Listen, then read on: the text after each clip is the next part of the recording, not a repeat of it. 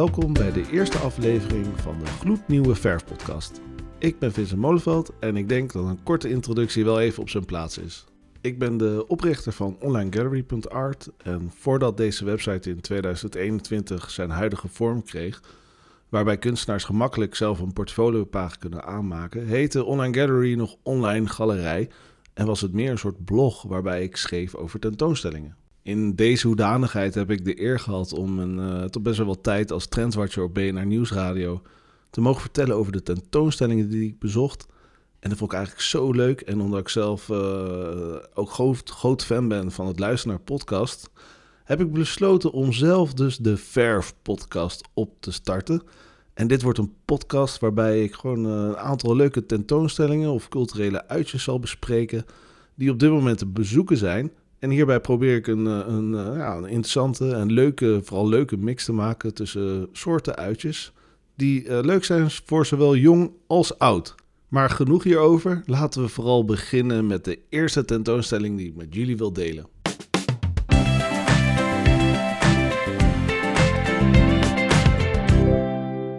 De eerste tentoonstelling die ik wil uitlichten is die van Ai Weiwei.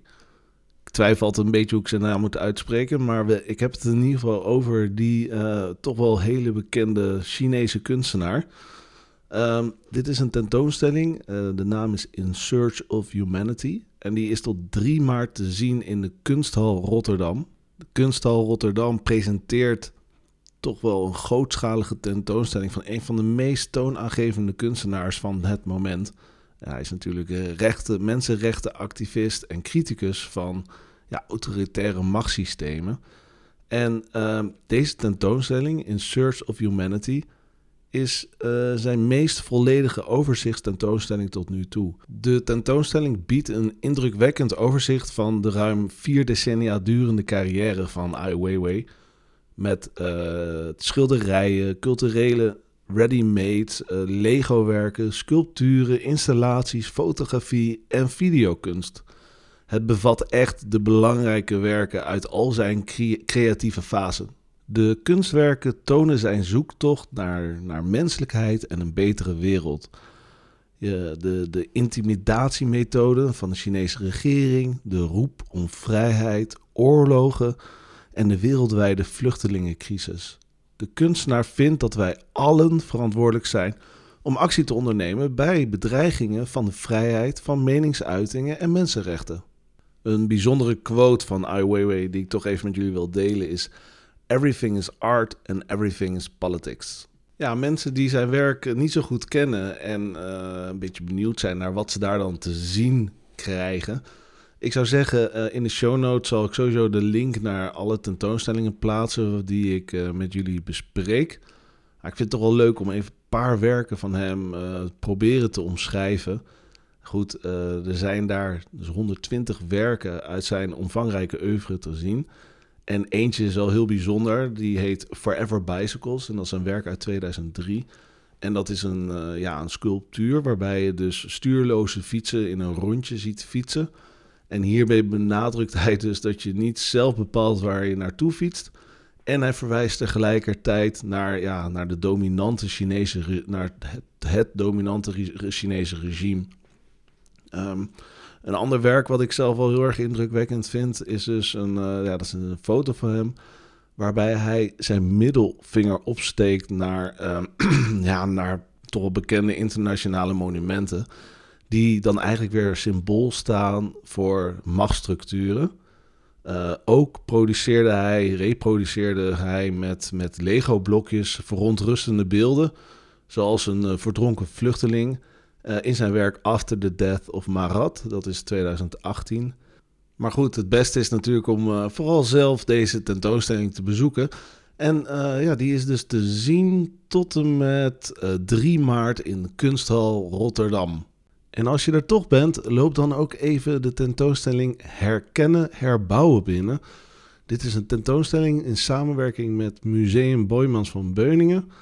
En dit is ter gelegenheid van het herdenkingsjaar van de slavernijverleden. En Online Gallery heeft hier wel een leuke samenwerking. Er zijn namelijk 5 kasten te zien van de kunstenaar Dominique Latoul. En dat zijn 5 kasten die dus door hem beschilderd zijn. En het leuke is dat Kunsthal Rotterdam nu via Online Gallery hebben ze een veiling opgezet. En dat geld gaat naar het goede doel. Dus als je daar op bij die tentoonstelling bent, dan kun je met een QR-code heel makkelijk naar de pagina van de Kunsthal. En daar vind je dan meer informatie over deze veiling.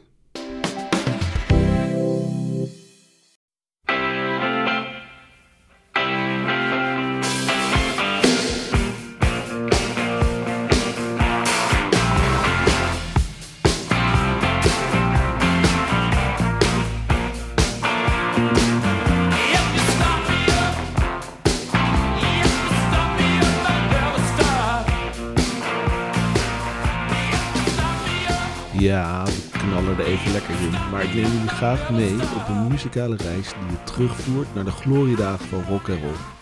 We gaan het hebben over een tentoonstelling die je niet mag missen als je een liefhebber bent van de legendarische Rolling Stones.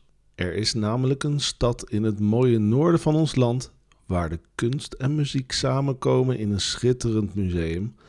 Dat is precies wat er gebeurt in het Groninger Museum, waar de tentoonstelling The Rolling Stones Unzipped tot leven komt.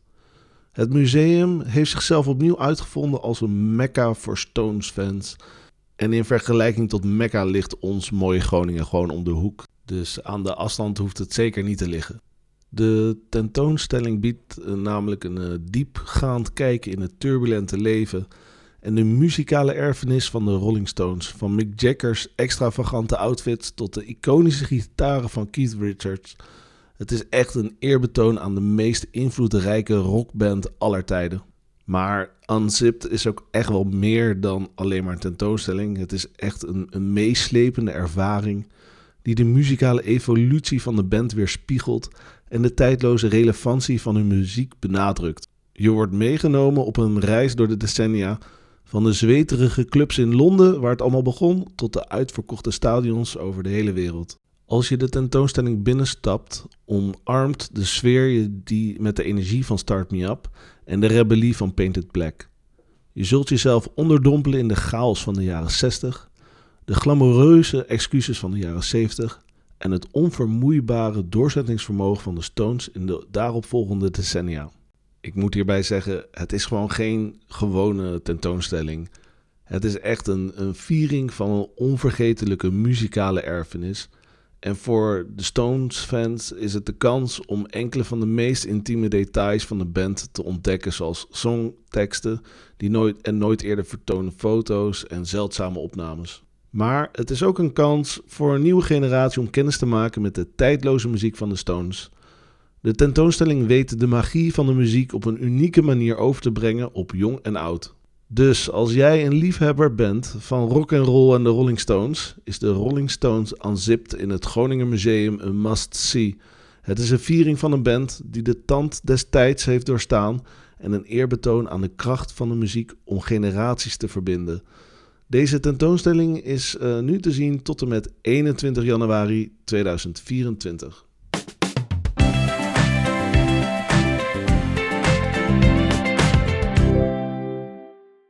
Dan gaan we nu verder met een andere bijzondere tentoonstelling. En deze tentoonstelling is te vinden in het Centraal Museum in Utrecht. En de tentoonstelling heet Stoel neemt stelling. En deze tentoonstelling brengt een eerbetoon aan eigenlijk een alledaags object dat we vaak als van zeer zelfsprekend beschouwen, namelijk de stoel.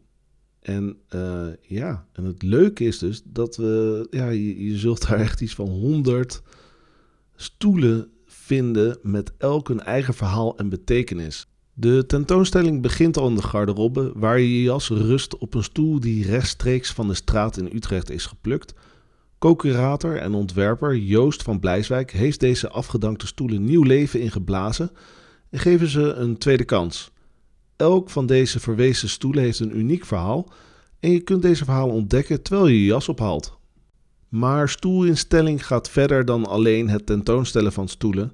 Het biedt een diepgaande reflectie op de stoel als een maatschappelijk metafoor. Anna Aagaard Jensen, een kunstenaar in de tentoonstelling, benut de stoel als een krachtig symbool om vrouwen in hun kracht te zetten. Ze nodigt vrouwen uit om wijdbeens te gaan zitten en ruimte in te nemen.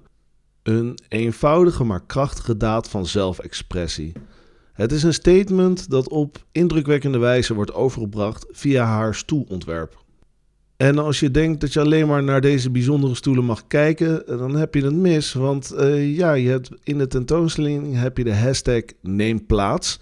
En die staat bij stoelen waar je daadwerkelijk op mag gaan zitten, waardoor je deel uitmaakt van het kunstwerk en de boodschap.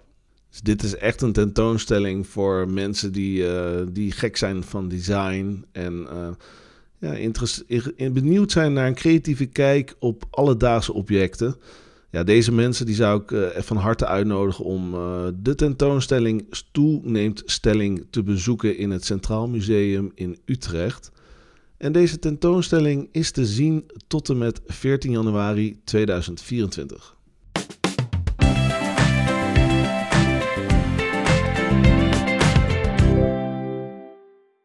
Ja, en dan komen we nu eigenlijk bij een ander soort tip. Van 1 tot 5 november is de Affordable Art Fair in Amsterdam te bezoeken. Ja, en er zijn een aantal redenen waarom deze beurs leuk is om te bezoeken.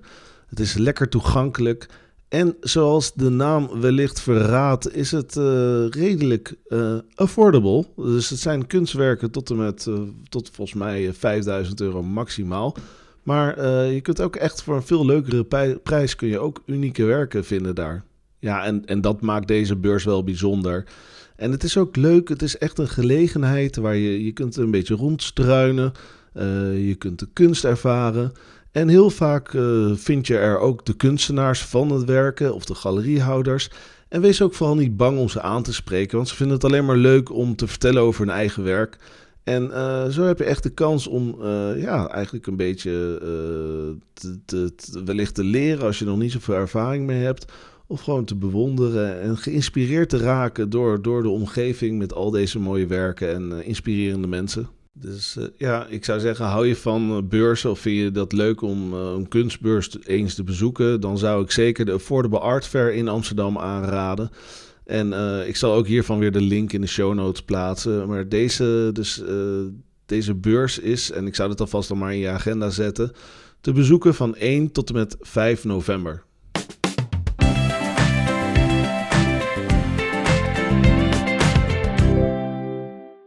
En we zijn alweer bijna bij het einde van deze podcast. En ik wil toch wel graag afsluiten met echt een knaller. Al zeg ik het zelf. Zoals ik de podcast begon, wil ik graag een podcast maken die met leuke tips voor jong en oud. En deze is toch wel echt heel erg bijzonder. Ken jij Pikachu, Eevee en Snorlax? Nou, dit zijn Pokémons en het bijzondere van het Van Gogh Museum, en daarvoor bewonder ik ze ook wel, is dat zij heel vaak ontzettend leuke collabs aangaan, of in ieder geval samenwerkingen. En nu dus ook met Pokémon.